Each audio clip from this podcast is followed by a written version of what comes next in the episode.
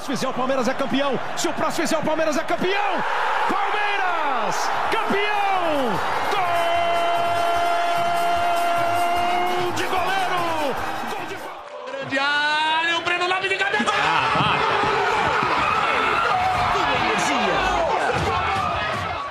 Mas ele pode chamar mais um. Olha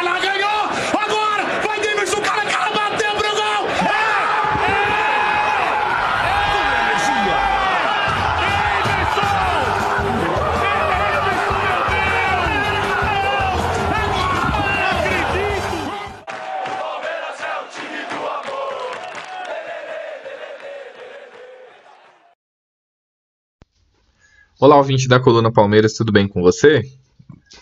Espero que tudo esteja bem, tirando a parte futebolística, que obviamente não tem como estar. Dia 6 do 10, mais o início de um de uma coluna Palmeiras aqui para vocês, falando a respeito de uma tragédia anunciada, algo que não me surpreendeu, e que era tão anunciada que até mesmo a maneira como ela se deu acabou sendo prevista, né? Que é essa questão aí dos pênaltis. E eu não vou fazer muita cerimônia, eu vou apenas falar a respeito do, do que a gente poderia ter feito, do que aconteceu, né? Enfim. É, antes de começar, eu vou pedir desculpa para vocês por um aspecto, assim. Eu acho que vocês que me acompanham não tem muito problema com isso, mas a minha ideia é trazer uma análise como ponto de vista, tá? Me desculpe se em certos momentos nós que fazemos análise, nesse caso mais especificamente eu estou falando de mim, pareço ofertar um tom professoral, de que eu sei mais. Não, tá? Inclusive, eu clamo pela participação de vocês, porque eu acho que às vezes a gente tem visões que podem ser engrandecidas é, por, por, por, visões externas, né? Por, por outras opiniões. E isso muitas vezes quebra paradigmas, muda a nossa maneira de pensar, nos revela coisas que muitas vezes estão debaixo do nosso nariz e nós não estávamos conseguindo enxergar. E eu tô falando isso porque, né, meu podcast é de análise, esse é o primeiro ponto, e o segundo porque talvez isso tenha faltado pro Abel, né? Talvez o Abel ele tenha ele chegou a a discutir a questão da estrutura do time em coletivo e e ele chegou a se dar a resposta daquilo que poderia eventualmente melhorar o time, né? Bom, no, no episódio anterior, eu tive três comentários. Eu vou, antes de falar do jogo, falar sobre eles. Eu vou agradecer a participação do Bruno, que acha que a temporada foi regular sem grandes feitos. É, e ele concordava comigo que se a gente caísse para o Boca, que foi o que aconteceu, é, o foco já seria na próxima temporada. Eu concordo. Eu só tenho que ter em, em mente, assim, né? Nós temos que ter em mente que a vaga do Palmeiras na Libertadores ela ainda não está garantida. Então, o Campeonato Brasileiro ele não pode ser o ele não pode ser o espelho de um eventual de um palco para que o Palmeiras lamba suas feridas por não ter sido bem sucedido na Libertadores. O Campeonato Brasileiro é algo que o Palmeiras precisa levar a sério e daí não apenas do ponto de vista das questões do título, mas também, né, o Palmeiras está num bolo ali de times que podem eventualmente se classificar para Libertadores e não está com, com, a vaga garantida. E o ideal é G4, né? Você passar para pré-Libertadores é é difícil ser eliminado na pré-Libertadores, é uma proeza assim que realmente eu acho, eu acho uma proeza quando um time brasileiro consegue cair para esses times que são times assim alternativos de países alternativos, mas é não é algo que nós tenhamos que nos expor, né? Nós temos time para ficar entre os quatro. É, aí o Fernando comentou comigo que que que o ano foi bom, seria será bom se terminar é, sem Libertadores no G4. E ele falou que eu não estava confiante para ontem, né? Não estava mesmo. E, e, ele também ele também estava com o sentimento de que o jogo iria para os pênaltis. É, Fernando, a gente acertou, infelizmente. Eu só discordo de você que o ano tá bom, porque não tá. Para mim não foi a não ser que a gente comece 2024 com a molecada tendo mais espaço e eles voando, assim, que ocorra um estirão em relação a eles, né? Mas eu vou falar mais deles agora no episódio. O Luiz me, me chamou de pessimista e não era pessimismo, não, Luiz. É... Falou que não dá pra falar da temporada ainda. Eu concordo. Se o Palmeiras conseguir um milagre e for campeão brasileiro, a temporada vai se. Ela vai ser boa e vai terminar em alto astral, né? Mas eu acho improvável. É... Eu não acho que isso tende a acontecer. Mas de todo modo, não era pessimismo. Eu, eu entendia é, que o Abel, ele, por algum motivo que eu não sei dizer qual é interno, tentaram extrair ele dele isso na coletiva de ontem, que eu vou falar ainda nesse episódio. Questão de hierarquia no elenco, ele preferiu não falar a respeito. E eu sentia que isso era algo muito caro a ele, e eu imaginei que ele ia cometer os mesmos erros que ele vem cometendo. É, erros esses que se a gente forçar bem a mão assim, poderiam hoje nos, nos dar a liderança do Campeonato Brasileiro e nos custou a vaga na final da Libertadores. Então, fica difícil a gente, né, comentar sobre o é, fica difícil a gente não no meu caso, né, como eu estava tendo um olhar muito analítico e eu observava o que estava acontecendo e via que o tempo que ele teve para poder encontrar outras formas de jogar ele não tinha aproveitado, é, não, no fim, cobraria um preço que cobrou, né? E ainda está cobrando. E eu espero sinceramente que para a sequência do Campeonato Brasileiro é, haja maior discernimento por parte dele para poder dar uma acertadinha nesse time. É, aí, como no, esse episódio eu gravei assim por conta né, do que estava sendo comentado, o Bruno ele ele ele tinha comentado no episódio da análise do jogo contra o Bragantino que ele esperava que 2021 se repetisse, infelizmente não se repetiu, Bruno. Mas enfim, né? Vamos lá, já são seis minutos aí comentando nesse tom de lamentação, vamos falar sobre o jogo. A ideia que o Abel tem para o Palmeiras e que eu entendo que ele teve ontem, com essa escalação, com essa postura, foi a de se apegar a alguns pilares do time, que ele já falou publicamente da confiança que ele tem nesses pilares, para poder vencer a partida de uma maneira segura. Então eu imaginava que o Palmeiras, que o Abel imaginou, que o time se comportaria de maneira bastante sólida defensivamente, bastante sólido, né, defensivamente, não cederia espaços para o Boca e venceria de 1 a 0, por exemplo. Eu acho que a ideia do Abel para essa eliminatória da forma como ele entrou foi essa. Isso é uma estratégia, eu aceito que ele possa pensar desse jeito. Eu acho que muitas das vezes que nós fomos bem-sucedidos, a gente teve com o Abel isso. Tá? Ele pensou dessa forma e agiu dessa forma, lançou o time a campo também dessa forma. É, porém, um, critério muito. É, uma situação muito diferente em relação a, a tudo aquilo que a gente observava em outros momentos e que ele se valeu desse tipo de expediente para poder nos comandar, era a maior qualidade técnica, né? Hum, especialmente aquela que vinha do Scarpa. O Scarpa ele é um jogador que durante muito tempo ele foi chamado de preguiçoso, que muita gente pediu a cabeça dele no, no Palmeiras e eu sempre achava que ele, tinha, que ele vinha sendo importante, né? Tem algumas coisas que recorrentemente eu sempre comentei aqui. Eu sempre achava, nos períodos em que a gente não conseguia encontrar um meia, um meia que quem mais merecia sequência era ele. É, em 2019, é, o ano começa com o Palmeiras sendo o melhor time do Brasil, antes lá do, da Avalanche, que foi o Flamengo do Jorge Jesus. Até tem uma série invicta gigantesca que ela se estende ao Campeonato Brasileiro. Eu lembro que quando o Campeonato Brasileiro para para a Copa América, tinha muita gente emocionada já achando que o Palmeiras seria bicampeão brasileiro em sequência, né? Porque estava com vantagem e ganhando e jogando bem. E, e aquele comecinho de ano lá, para mim, naquele começo de ano, o, o melhor jogador do time vinha sendo o Scarpa, né? Depois ele tem um problema físico e tal, e aí começa uma série de mudanças. Ele termina o ano bem baixa, pouco jogando, mas ele era um jogador muito importante. E ele era um jogador de difícil reposição, né? Quando a gente teve a situação da saída dele, eu, eu comentei com vocês a respeito de que ele não teria um substituto do ponto de vista de função, que a gente poderia buscar para ele um substituto no time, né? É, só que isso tudo já envolvia aceitar que o jeito de jogar do Palmeiras era um jeito de jogar diferente. Vocês devem ter reparado que nos últimos tempos aí, conforme nosso time vem piorando, eu venho meio que indiretamente clamando para uma volta a um estilo mais parecido com o que o Abel encontrou quando ele chegou aqui, né?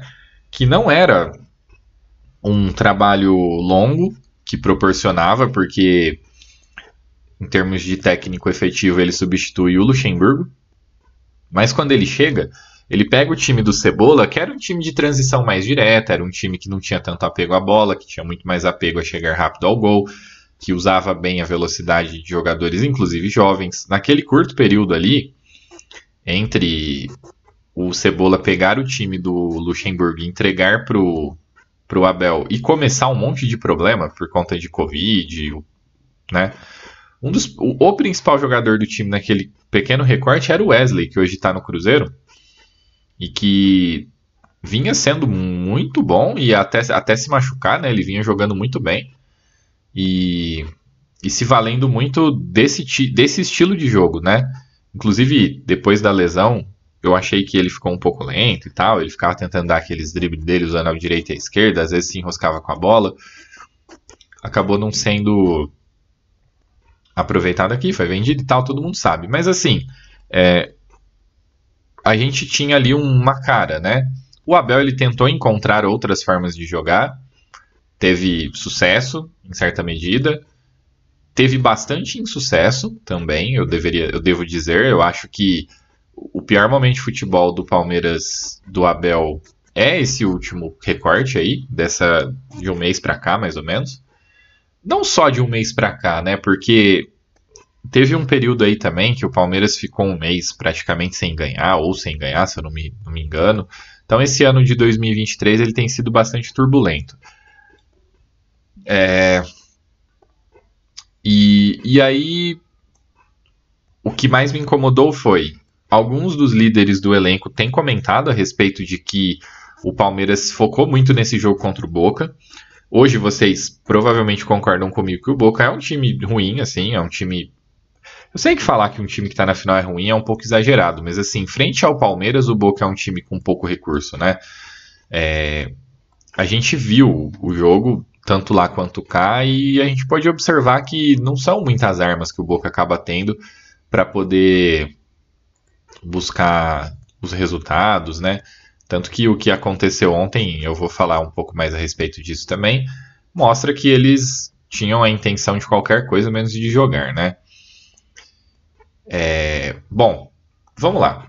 O Palmeiras ele entrou com o mesmo esquema da, da, da, do jogo de ida, que não tinha funcionado. Dessa vez, por uma questão de, de não tentar arriscar, o, o, Boca permitiu com que o Palmeiras ficasse mais com a bola no início do confronto. Mas era uma posse, uma posse de bola estéreo, é, não tinha volúpia. O, o Palmeiras ficava rodando a bola entre os seus defensores, que eram três, né? O Marcos Rocha, o Gustavo Gomes e o Murilo.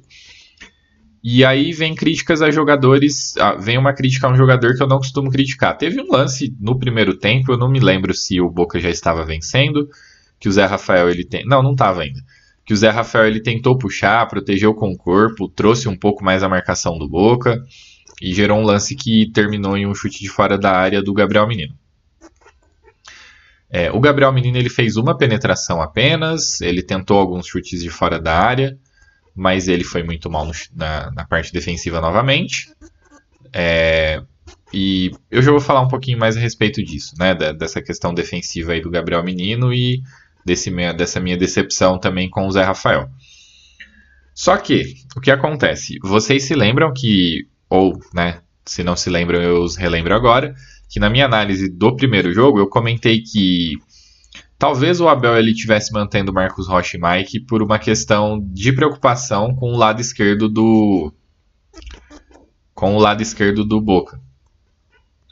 E que na minha opinião isso era um tiro no pé, porque muito mais do que fazer uma proteção ali por aquele setor, ele na verdade estava atraindo o Boca para subir ali por aquele lado, né? E as principais jogadas de perigo do Boca no jogo de ida tinham sido por ali, independentemente de ter dois laterais fazendo, é, marcando ali aquele setor. Bom, ontem aconteceu a mesma coisa. o gol sai por ali, numa falha glamurosa do Gomes, que para mim foi o pior em campo, né?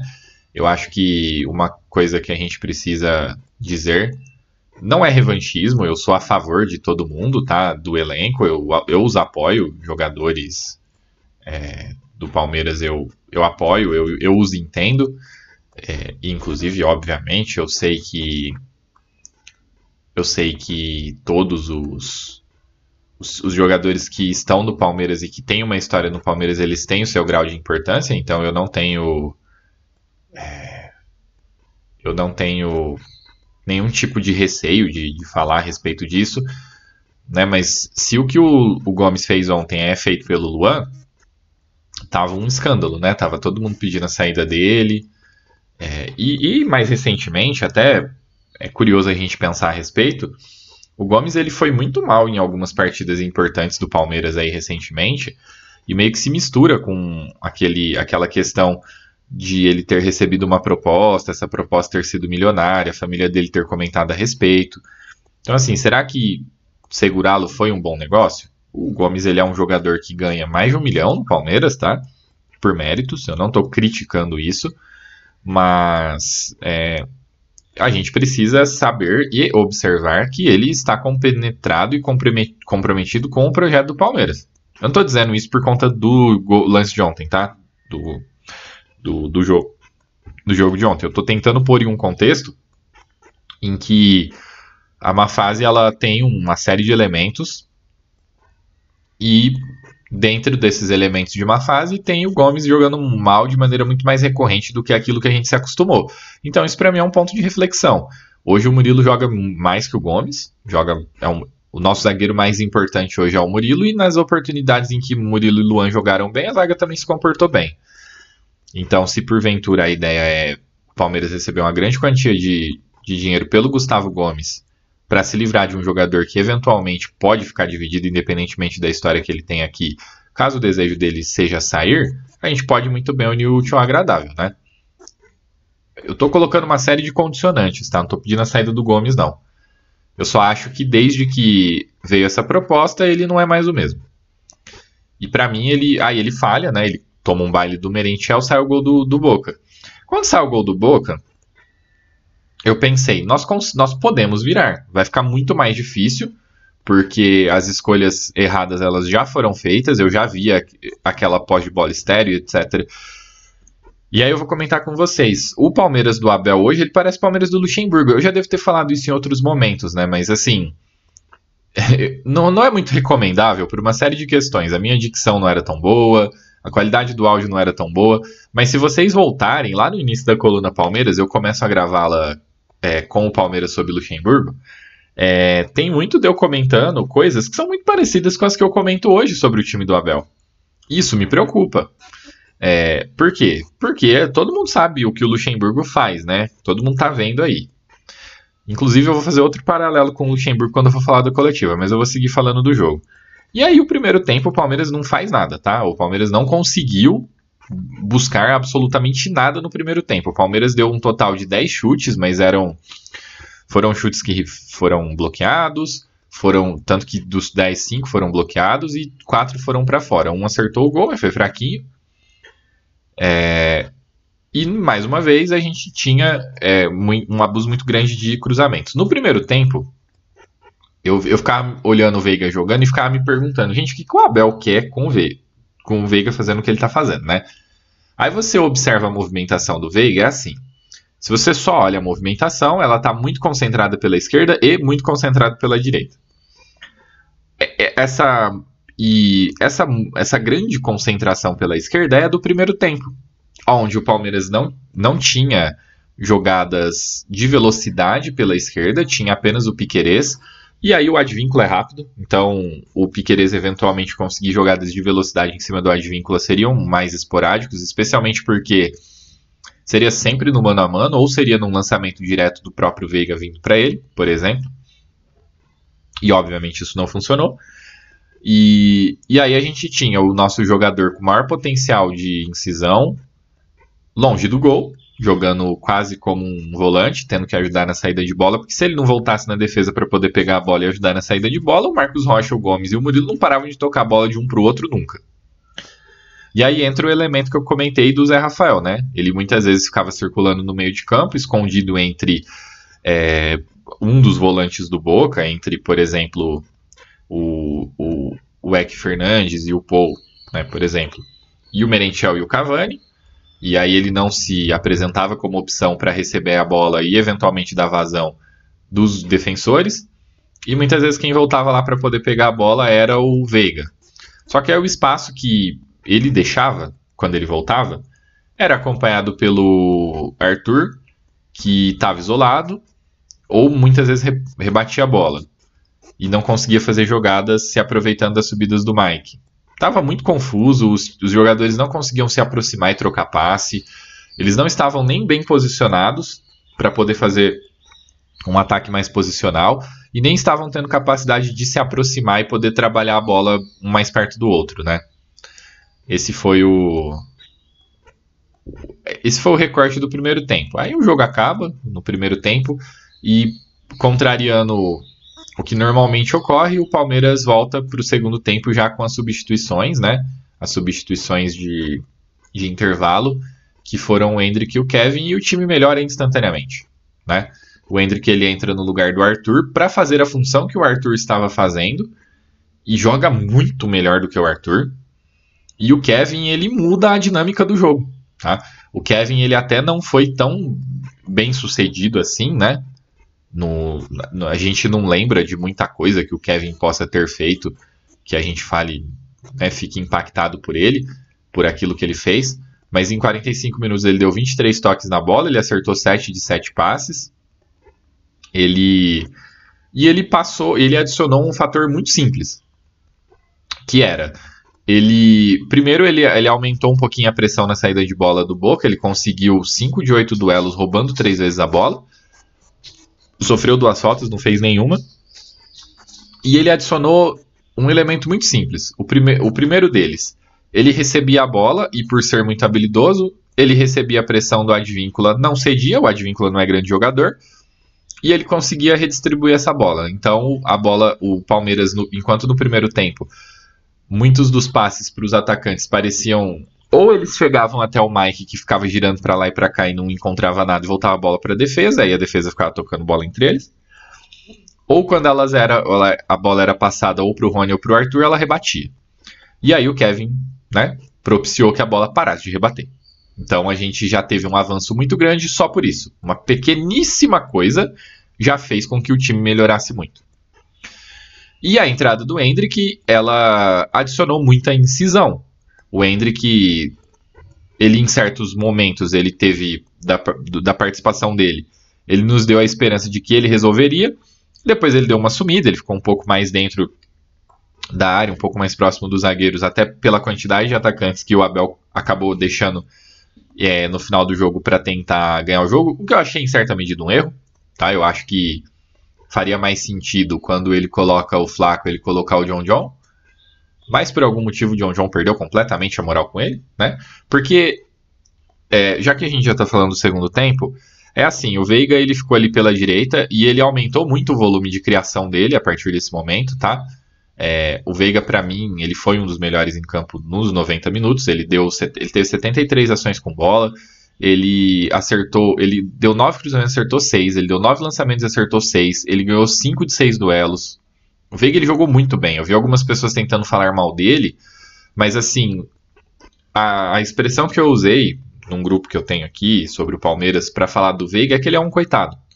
Porque a carga a, a, carga da responsabilidade das ações técnicas do time que ele carrega é absurda. Ou ele, ele tem que aparecer para fazer gol, ele tem que aparecer para dar assistência, ele tem que ajudar na saída de bola. Ele muitas vezes tem que sair correndo e fazer jogada em velocidade. Ele teve que fazer recomposição, correndo atrás dos, dos atacantes do Boca em, em transição, é, fazendo defesa de transição. Então, assim, é, tá difícil, ele precisa de ajuda.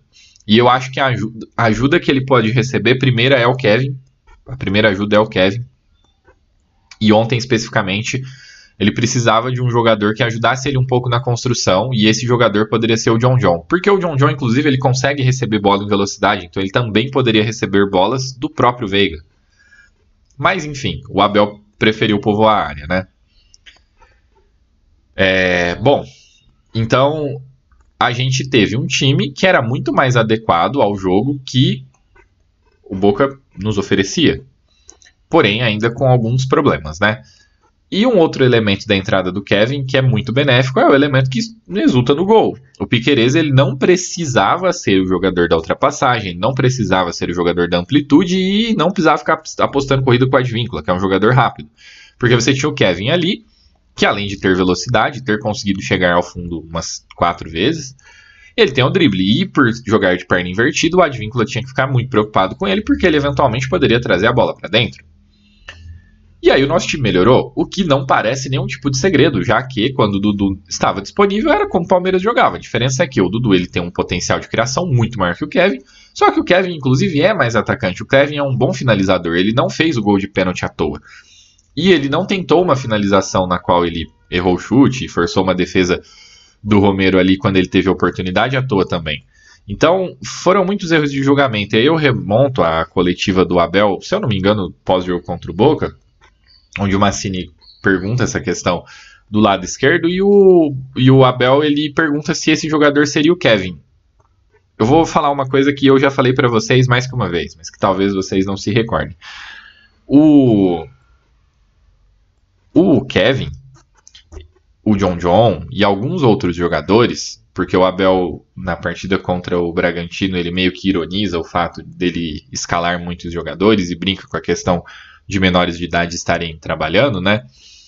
O Kevin já tem 20 anos, ele não tem 17, igual o Luiz Guilherme e o Hendrick. Ele é um jogador que já passou por mais etapa, que já foi mais, mais, é, mais experimentado. E aí, obviamente, vi um monte de xingo a Leila Pereira ontem no Twitter, né? Por conta de contratação. Bom, vamos lá. A gente tem o. Nós temos o. A comprovação de que havia. É, de que havia gente que podia entrar, né? E como eu tenho dito, muitas das vezes a gente tem tido boas apresentações de garotos em jogos em que eles estão todos ao mesmo tempo em campo. Foi assim contra o Bragantino, que eu tenho a minha resenha do jogo aí, vocês sabem o que eu pensei desse jogo, mas eu, eu vi elementos positivos. Tem o jogo contra o Atlético Paranaense na Arena da Baixada, que foi um jogo muito complicado, né? Porque o Palmeiras cede o empate, mas o Zé Wellison não vai expulso, num lance muito claro de agressão ao, ao Hendrick. Então, assim, sucessivamente, o Palmeiras provou que tem, uns, que tem garotos que deveriam jogar e que são muito valiosos. Esse é o primeiro ponto. O segundo ponto é, dentro disso que eu estou falando, é, muito se comenta sobre o elenco, né? Mais uma vez o Fabinho entrou, fez um bom papel, o Fabinho ajudou a conter o Boca. Isso é uma coisa que ele faz muito bem desde sempre, né? Ele atua numa zonas de campo e ele tem uma, uma certa mobilidade para poder fazer a marcação em linha alta. Eu acho isso muito interessante, é uma característica muito legal dele. Ele consegue ocupar um espaço que impede que o time adversário saia em transição rápida. Ele é muito bom nisso. Ele deveria já ter sido mais explorado nesse sentido. Então ontem o Abel ele colocou quatro jogadores em campo no segundo tempo, dois logo na volta. O Kevin e o Hendrick. E ele colocou o Fabinho e o Flaco. Beleza. O Flaco ele entrou para ficar lá dentro da área, tentou ajudar, inclusive o, um dos lances mais perigosos do Palmeiras que foi um chute que é rebatido, e aí ele dá um passe de calcanhar para o Hendrick, o Hendrick tenta girar na, em cima da bola para poder né, fazer um golaço, não dá muito certo. É... E o Luiz Guilherme entrou também. O Luiz Guilherme entrou muito bem. O Luiz Guilherme no final lá, a pressão que o Palmeiras faz, o abafa que faz, é todo baseado em jogadas dele, tem acertos, que é uma das coisas que eu falei a respeito de que me preocupava, me preocupava um pouco, porque quando ele chegava mais perto da área, muitas vezes ele errava, enfim. Por que, que eu tô falando tudo isso, né? Às vezes parece até um pouco óbvio. O Hendrick é um jogador vendido por 60 milhões de euros, podendo chegar a 72. O Luiz Guilherme ontem tinha scout de grandes clubes europeus interessados nele. A proposta que vai vir por ele vai ser acima de 20 milhões de euros. É, o Kevin já teve proposta de cerca de 20 milhões também de euros rejeitada por ele. Né? O o Fabinho tem menos hype, ok. Beleza. É, o John John já entrou, fez bons papéis anteriormente. O Vanderlan é um excelente reserva, tá bom? O Gustavo Gomes é um bom reserva. O Garcia, que é um lateral um pouquinho mais assim, né? Menos das, dos, dos moleques, talvez ele seja o menos, o menos talentoso. A gente tem o Luan, que eu sei que você, muita gente que me ouve pode não gostar, que o pessoal do Twitter não gosta muito. É, para mim, ele é um reserva muito bom. Ele seria titular na maior parte dos clubes do Brasil, dos times do Brasil. E tem o Richard Rios, que é um bom reserva. Bom, primeiro assim, na minha opinião, isso é um bom elenco. Tá? Isso, é um, isso são bons reservas. O segundo é qual time, qual é a, a, a, Vamos pensar o seguinte: qual é a probabilidade do Palmeiras conseguir jogadores que têm essa expectativa, que têm o valor que esses que eu citei os valores têm? Né? Qual é a expectativa que o Palmeiras tem de ir ao mercado e fazer esse tipo de contratação? Primeiro que não tem essa expectativa, porque o Palmeiras não tem esse dinheiro. Segundo que não precisa, porque o Palmeiras está formando e o Abel não está usando. Eu acho que extrapolou um pouco essa questão do Abel, da hierarquia do elenco, do Abel achar que eventualmente os moleques podem comprometer, que foi o que eu falei. A impressão que dá quando o Abel fala dos garotos é que são médicos inexperientes, que são, sei lá, pilotos de aviões inexperientes e não jogadores inexperientes. E as merdas vêm recentemente, as más atuações vêm dos jogadores que ele mais confia. Então ele teria que quebrar paradigmas para poder vencer o Boca Juniors. E na minha opinião, se a gente separar o jogo, o jogo em quatro períodos, que seriam os quatro tempos dos dois confrontos, em três o Abel teve uma postura totalmente inaceitável contra um time que, eu repito, é meia boca. O Advíncula é um lateral meia boca, o Figal é um bom zagueiro, o Rorro para mim também, é um bom zagueiro. O Fabra é médio. Aí no meio de campo você tem o Medina, que é médio. O Paul Fernandes eu gosto bastante. O Eck Fernandes eu acho ok. Eu acho que ele adiciona em vigor, ok, muito bom. O Barco é muito bom. O Merentiel é o Merentiel. Eu não vou nem dar opinião se eu acho ele bom ou não. E o Cavani é um jogador que foi marcar na gente, que foi o que eu comentei, inclusive que poderia acontecer. Então, assim, é, foram muitos erros. O Luiz Guilherme hoje, ele joga muito mais do que o Arthur. Não é pouco mais, não. Ele joga muito mais do que o Arthur. O Kevin, ele adiciona elementos para o nosso jogo que nenhum outro jogador adiciona.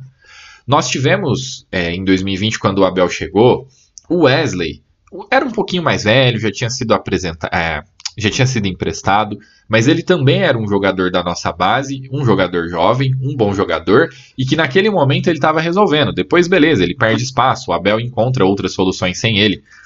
Mas a gente teve a solução vinda do Wesley ali naquele momento. Então, assim, por que que agora, principalmente com os problemas, tá? E com as más atuações, por que que a solução não pode vir desses garotos? Inclusive, se a gente pensar taticamente, se a gente pensar em quem tá jogando mal, hoje, na minha opinião, o Luiz Guilherme e o Kevin, eles fazem muito mais sentido no time titular do que o Hendrick. Vamos assumir que esse amor que o Abel tem pelo Rony tem algum nível de justificativa e que e que ele tenha que manter o Rony no time. Cara, tá tudo bem, tira o Arthur e o Marcos Rocha do time, coloca o Kevin e o Luiz Guilherme e vê o que acontece. Eu tenho certeza que o time vai jogar melhor. Eu não tenho dúvida. Eu não aguento mais ver o Veiga pela esquerda tendo que ajudar a fazer saída de bola. Isso precisa acabar. Não dá mais. O Palmeiras não funciona desse jeito. Não dá mais. Pra, assim, tem um aspecto que eu comentei no Twitter ontem. O Abel ele gosta muito de uns quatro, de uns cinco, seis jogadores que estão no elenco atualmente, né? Que é o Gomes, é, acho que o Zé Rafael, talvez, enfim, o Rony, etc. E um dos é o Marcos Rocha. O Marcos Rocha que joga pior que o Mike, né? E que enfim, tem aí a questão da renovação do contrato dele, coisa e tal. O meu ponto é: desde que o Dudu machucou, a tentativa do Abel não foi de reencontrar um time, foi de deixar o Marcos Rocha no time. E isso está me deixando, cada vez que eu penso nisso, eu fico nervoso. Por quê? Eu não sei se é porque o, ele pensa que o Marcos Rocha já foi importante antes e nesse momento ter um jogador assim pode fazer uma grande diferença.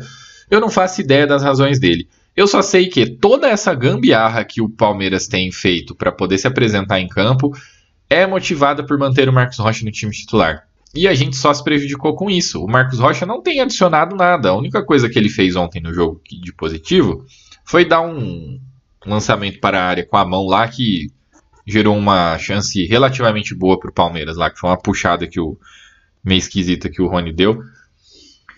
É... Enfim.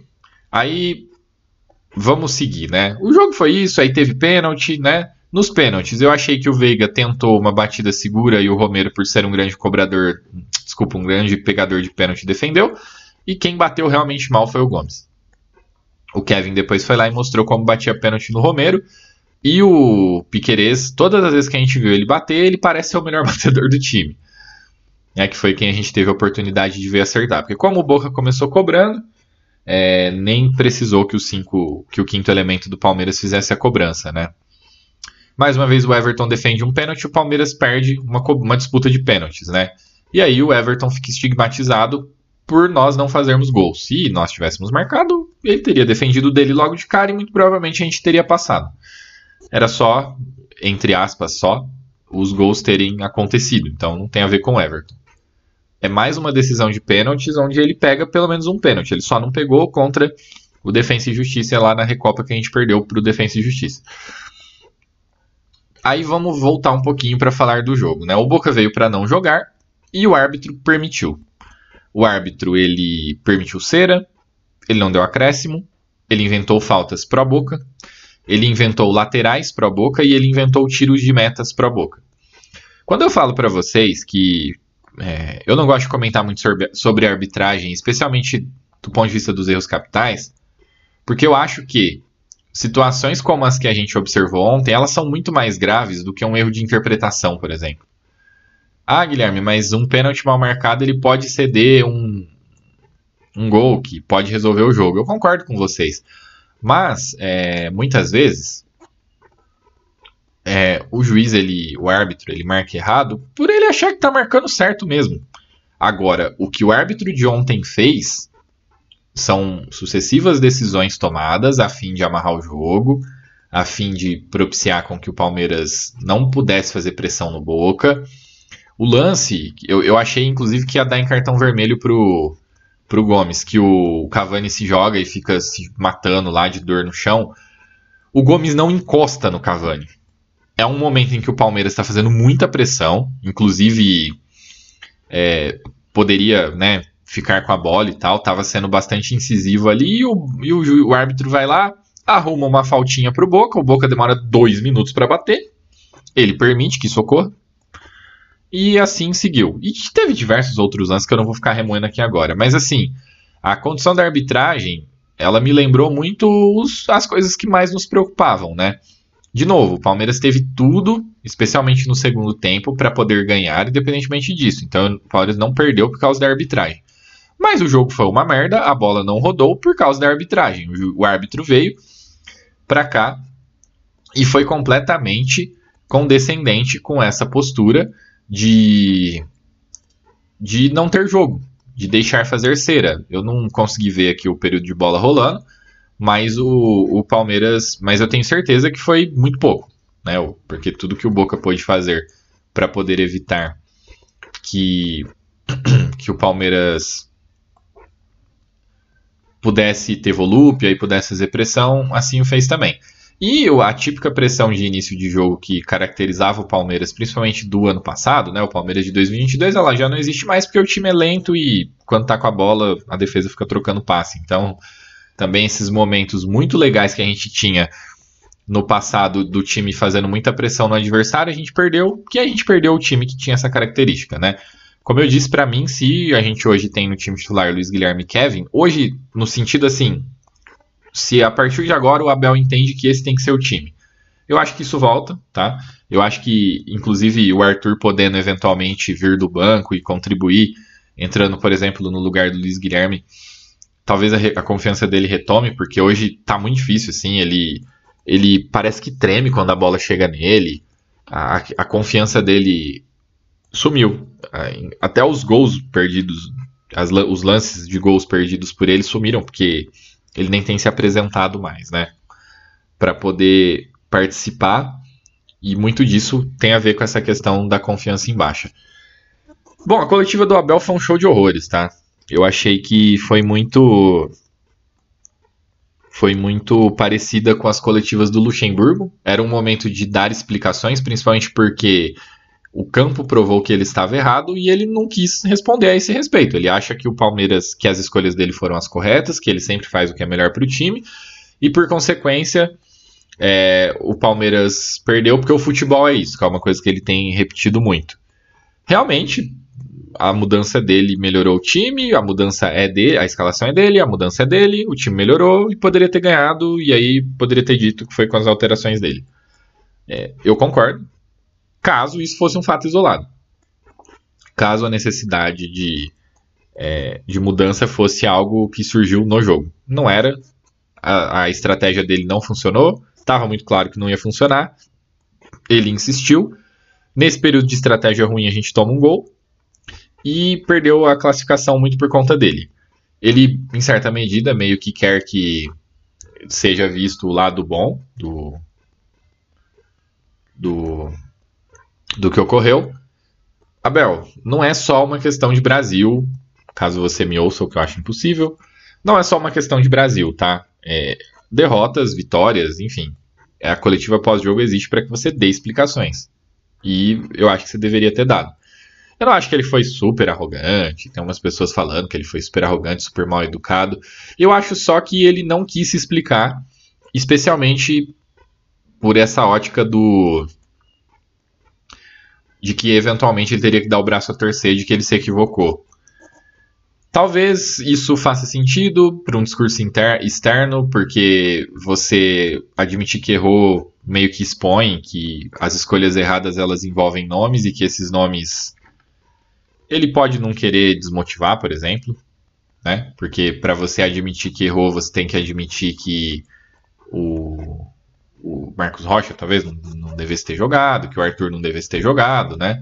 Então vai muito além de você falar bem de alguém envolve falar mal. Então, talvez esse discurso dele para o externo até faça sentido. O que ocorre é, sucessivamente a gente observa que esse discurso ele não é apenas para fora, né? Ele não é apenas algo que o Abel fala para nós e internamente ele busca alternativas. Ele tem essas convicções e ele está morrendo abraçado com elas. É isso que eu tenho observado, né? Então a preocupação vem daí. É, é óbvio que eu, eu aceito que as convicções dele nos deram coisas boas e as convicções dele nos deram coisas ruins. Eu apenas me pergunto por que que nesse recorte específico, né, do, do time que foi eliminado, ele foi preparado por tanto tempo, né? A gente teve data FIFA, a gente teve jogos do Campeonato Brasileiro que foram usados como laboratório. Alguns elementos do time pediram passagem e ele não cedeu, né? É, a gente já foi salvo por meninos da base antes, ele foi salvo, o Verão salvou ele, enfim, fica um pouco incrédulo em relação a isso, né? É, uma das perguntas. A coletiva foi ruim, ele meio que se recusou a, a responder algumas perguntas. Ele não respondeu o Massini, ele não respondeu. Acho que o Silvestre, ele falou por cima e, e aí cortou e disse que ele era o máximo responsável. É, ele admitir responsabilidade não muda nada. É, para mim, ele meio que morreu na Libertadores engasgado com o orgulho dele. Isso significa que eu tô pedindo a saída dele? Mas de maneira nenhuma. Eu já critiquei o Abel muitas vezes. E um período em que eu batia muito nele, entre aspas, que eu falava muito a respeito das escolhas dele, foi justamente 2021. É que lá a gente conseguiu conquistar a Libertadores, né? Eu apenas acho que a verdade grita. e ele tá tapando o ouvido para esse grito da verdade. Eu gostaria de ver mais ele cedendo. É, gente, de verdade, se por qualquer motivo que seja o Hendrick tiver que jogar mais o ano que vem e consequência ele jogar bem, a sensação que todos ficarão, porque ele vai sair antes das principais taças entrarem em disputa, vai ser a pior possível. Vai ser a de que o tempo dele foi desperdiçado.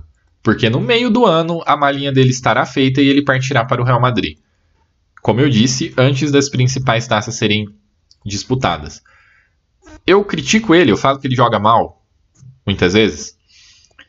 Mas, de novo, a reflexão que eu deixei no episódio anterior foi: por que, que o Arthur pode ficar tanto tempo jogando mal, que é um jogador que tem pouca janela de evolução, e o Hendrick, que é um diamante bruto, quando joga mal, ele tem que sumir do time, né? Esse que era meu ponto. É, e agora tem o Kevin também, né? Que por uma questão de necessidade está pedindo passagem. Então, assim, vamos ver o que, que o Abel prepara aí. Perguntaram para o Mike do Campeonato Brasileiro. Tava todo mundo desanimado, talvez falar a respeito de planejar o futuro nem fosse tão proveitoso ali naquele momento. Mas eles, o Mike respondeu que eles vão ter que se reorganizar, né? Vão ter que se unir e, e caminhar aí no Campeonato Brasileiro. É, o, o, Abel reafirmou que acha muito difícil que o Botafogo perca o título. Eu concordo. É, apesar da turbulência que eles estão vivendo lá. O, o Palmeiras não, não, aproveitou a sequência é, negativa do Botafogo para poder se colocar como o principal competidor ali do título. Dava até para Sim, num cenário super positivo de um time que está voando, a gente poderia ou estar tá empatado com eles, ou até ter assumido a liderança, né? Estar muito próximo, enfim. Não é o caso. Ok, tudo bem. Não dá para chorar o leite derramado. A gente está um pouquinho distante deles, mas agora só tem um campeonato brasileiro. É foco total. Só que as respostas elas precisam vir do. Elas precisam vir do próprio. É, do próprio time, né? E os problemas que a gente tem encarado, eles precisam ser arrumados. Então, caso. Primeiro, assim, é, é uma consequência direta. O Palmeiras precisa resolver problemas que tem, porque o Campeonato Brasileiro para o Palmeiras é importante até pela vaga na Libertadores, né? Seria trágico o Palmeiras aí manter os padrões de atuação que está tendo, porque se o Palmeiras continuar jogando como está, só Deus sabe onde o Palmeiras vai parar no Campeonato Brasileiro, né? É, então, uma coisa precisa ser consequência da outra, né? Hoje a gente está a 8 pontos do, do Botafogo, tá longe de ser algo inatingível, mas o recorte recente não é bom, enfim. É, essa foi a minha contribuição. Eu sinceramente espero que as pessoas que normalmente me ouvem venham aqui e me ouçam, porque essas reflexões sobre derrota, elas são importantes. A gente e eu gosto de trazer visões. Vocês, eu vou até pedir para quem está me ouvindo ainda, deixa sua contribuição lá, poxa. Pode ser no meu Instagram também, depois eu venho aqui e leio. É, e a gente faz essa interação aí. O vocês podem me dar visões também. Eu acho isso muito legal. É, a gente precisa ter em mente algumas coisas para não cair em alguns sensos comuns, né? Ontem eu já vi gente falando de avião, é, enfim. E, e, esse debate aí sobre elenco, ah, porque a responsabilidade está sendo colocada na molecada. Não é uma questão de responsabilidade. Esses, tem jogador aí. O Luiz Guilherme e o Hendrick, eles têm. Eles vieram da base como talentos fora de série. Os dois, tá? O Luiz Guilherme ele é muito bem falado. E os outros jogadores, que são da base também, eles já não são mais tão novos assim. O Fabinho não é tão novo assim. O o Kevin e o John John, ambos já têm. Acho que o John John já fez até 21. O Kevin já tem 20. Então, assim, não é também, nossa, coitadinho do menino. Tinha idade para estar tá brincando de carrinho e está sendo colocado para decidir pelo Palmeiras. Não, os, inclusive, uma das coisas que mais se elogia na base do Palmeiras é o fato do processo de amadurecimento dos jogadores serem ser acelerados, né? O jogador do sub-15 jogar no sub-17, o jogador do sub-17 jogar no sub-20. Então, sem esse coitadismo, eles são bons jogadores e que precisam jogar, é muito simples. É, vamos, vamos ter essa visão. O nosso elenco é bom. Ele é composto de jogadores da base porque os jogadores da base são bons. Pega os outros times. Você preferiria que seu time tivesse, sei lá, o São Paulo, que acabou de ser campeão brasileiro aí, que tem como reserva o. Esqueci o nome lá do, do a, o ponta deles que é reserva, tipo, você, tudo bem, vamos dar um exemplo. O São Paulo contratou o Pato. Você prefere ter o Kevin ou o Pato? É óbvio que o Kevin, gente. Pelo amor de Deus. Então, assim, o, o elenco é bom. O Abel tá fazendo merda. A gente precisa ter isso em mente. Isso não significa que ele tem que sair. Ele tem que manter o trabalho. Só que ele precisa abrir os olhos para as op opções que ele tem no próprio elenco. É isso, gente. Eu, qualquer coisa que eu falar mais a partir daqui vai ser muito mais um desabafo do que uma análise. Então, a contribuição que eu tinha para dar sobre esse triste episódio da nossa história era essa. É, espero que vocês tenham ouvido. Né? Ouvir sobre derrota é duro, mas, como eu disse, suscita reflexões aí que, na minha opinião, elas são muito importantes. Muito obrigado e até a próxima.